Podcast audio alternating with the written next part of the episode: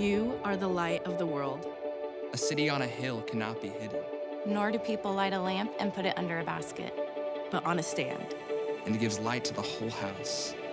In the same way, let your light shine before others, so that they may see your good works and give glory to your Father in heaven. You are the light of the world. You are the light of the world. You are the light of the world. And the light of the world is for everyone.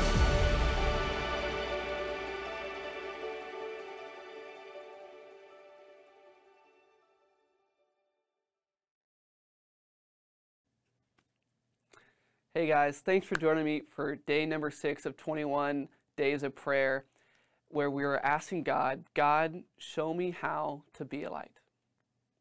If you were to carefully examine the life of Jesus, you would see that he was always risking his social stature or his social, the way he interacted with other people. He was also always risking that in every, almost every interaction he had. And we see many examples of this throughout the Bible. One big example that we see is when he's talking to the woman at the well in John chapter 4. And this shocked the Samaritan woman so much. She actually says in John chapter 4, verse 9, she says, You are a Jew, and I am a Samaritan woman. How can you ask me for a drink? For Jews do not associate with Samaritans. Jewish men did not talk to Samaritan women, especially women with her kind of a moral background. And another example of this is in Luke chapter 19, when Jesus risked his reputation once again, his social stature, just to go and have a meal with a dishonest tax collector.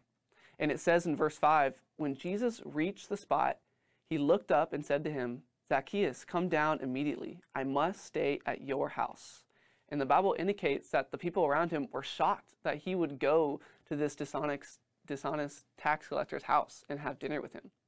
And Jesus did this constantly throughout his ministry, going to people that, you know, they would never have gone to these and hanging out with these sinners. And he did this so often that he was actually uh, seen as one of them because of how often he hanged out with them.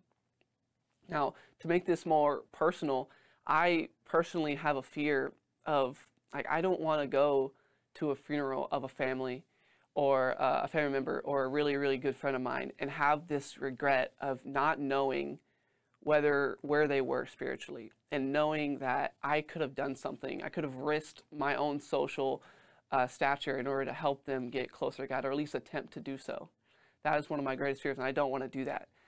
And what if we, us, as a Christian community, were to take those opportunities, those small opportunities we get from the Holy Spirit, just to take those risks. The very simple risk that we could take is when you go in to work on Monday morning and you have your coworkers asking, "Hey, what did you do this weekend?" And instead of just giving, you know, the regular answers of, "Oh, I watched the basketball game," or "I went and played golf," or "I went and played a sport," and just leave out the the church part because you know that doesn't look as good socially. But instead, you take that risk in order to share your faith and you go, you know what, I went to church and it was great. I had a great time. It was great for my soul. And you know what, maybe maybe you should join me next week. Just taking those small moments of what seems like nothing, just asking how your week was and turning that into a moment where you can spread your faith towards Jesus. And those are the type of risks that Jesus took every day throughout his ministry, and that we should uh, follow in his footsteps and take those exact same risks. We need to risk more and to spread our faith to those around us so that we can be a light to those around us. God, thank you so much for uh, being with us today as we're going through this uh, season of showing us how to be a light. I know it's hard to take these risks uh, every day and to, spread our faith through these social interactions, but please show us how we can be more of a light and to give us the courage to do so. In Jesus' name I pray. Amen.